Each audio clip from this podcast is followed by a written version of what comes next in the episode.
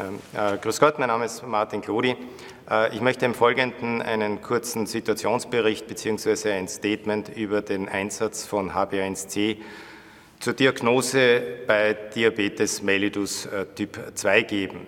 Es ist so, dass wir derzeit als diagnostisches Kriterium die von der Weltgesundheitsorganisation WHO und auch von der amerikanischen Diabetesgesellschaft und der europäischen Diabetesgesellschaft geforderten Leitlinien verwenden. Diese sind der Einsatz der nüchternen Blutglucose. Für Diabetes gilt ein Wert von größer gleich 126 Milligramm pro Deziliter beziehungsweise der Einsatz des oralen Glukosetoleranztestes. Hierbei wird 75 Gramm Glucose am Morgen nüchtern eingenommen und nach zwei Stunden der Blutglukosewert neuerlich erhoben. Wenn der Wert über 200 Milligramm pro Deziliter ist, spricht man von Diabetes mellitus Typ 2. Normale Werte sind kleiner 140 Milligramm pro Deziliter nach zwei Stunden.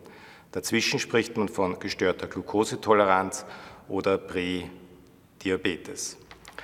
Es ist nun so, dass wir alle das, äh, den Wert HbA1c erkennen, schätzen und auch verwenden. Das HbA1c ist äh, die Glykosilierung, das heißt die Anlagerung von äh, Glucose an den roten äh, Blutfarbstoff. Das ist eine Bindung, die irreversibel verläuft und die wir mit den heutigen Methoden äh, in Prozent angeben. Ein normaler Prozentsatz wäre alles kleiner gleich 6 Prozent. Das hängt ein wenig ab vom Labor, in dem die Probe bestimmt wird. Äh, das HB1C ist ein Durchschnittswert über die letzten Wochen und ist abhängig von der Länge der Dauer der Überlebensdauer eines Erythrozyten circa 120 Tage. Es ist eine irreversible Bindung. Und zwar funktioniert das so, dass wenn der Blutzucker größer oder sagen wir 300 Milligramm pro Deziliter ist, wird prozentuell mehr an das Hämoglobin gebunden. Wenn der Blutzuckerwert 80 Milligramm pro Deziliter beträgt, wird prozentuell weniger gebunden und wir bekommen daher einen sehr schönen Durchschnittswert. HB1C-Bestimmung ist äh, in den letzten Jahren beziehungsweise seit der Einführung ein, eine Bestimmung, die schwierig durchzuführen ist und eine hohe methodologische äh, einen hohen methodologischen Aufwand erfordert hat. So war es so, dass bis jetzt für ein Labor, um eine ISO-Zertifizierung zu bekommen, der Wert plus minus 20 Prozent richtig sein musste. Das heißt, wenn ein Patient in Wirklichkeit 7% HB1C hat und äh, er geht in ein Labor, dann kriegt das Labor eine Zertifizierung, wenn der Wert zwischen 5,6% HB1C oder 8,4% HB1C liegt. Wenn der Patient immer in dasselbe Labor geht, ist das natürlich für die äh, Verlaufskontrolle von Vorteil, weil die intraindividuellen Unterschiede nicht so groß sind äh, für den einzelnen Patienten.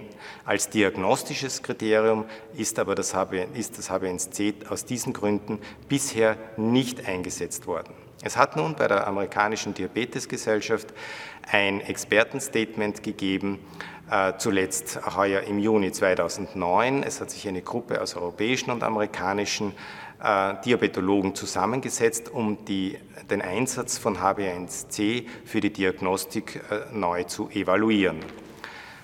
Es ist äh, aufgrund des Fortschrittes der Technik dazu gekommen, dass die Schwankungsbreite äh, einer Bestimmung vom HbA1c von zuletzt eben plus minus 20 bzw. plus minus 15 Prozent langsam abgesunken ist, sodass wir heute in einem Bereich sind, wo wir nur mehr plus minus 3 bzw. plus minus 5 Prozent liegen. Das würde für heißen, für einen Patienten 7 Prozent, würde der, der Wert liegen zwischen 6,7 und 7,3 Prozent. Hier bietet es sich natürlich an, das HB1C auch als diagnostisches Kriterium einzusetzen.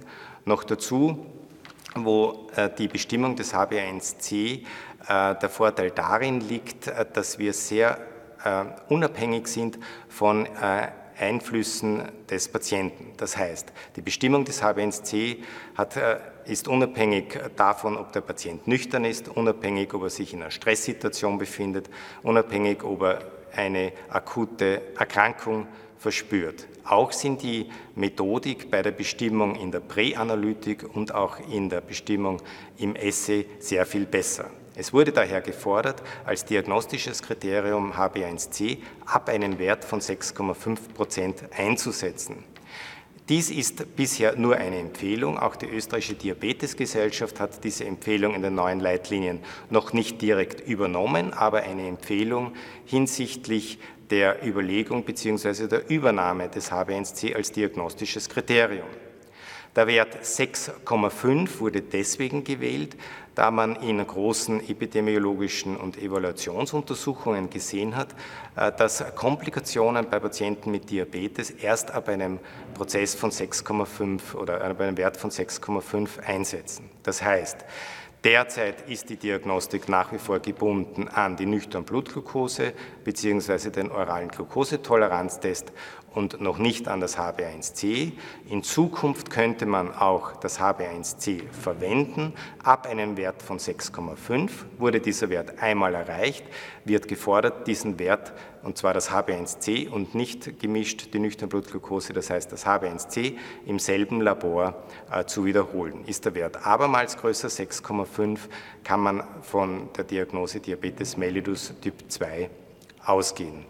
Wahrscheinlich wird dies die Bestimmung, die Diagnostik äh, deutlich äh, verbessern und äh, wir sind eigentlich in einem Bereich angelangt, wo die labortechnischen Methoden uns geführt haben, in einem Bereich, wo wir diesen wunderbaren Wert HB1C auch für die Diagnostik verwenden können.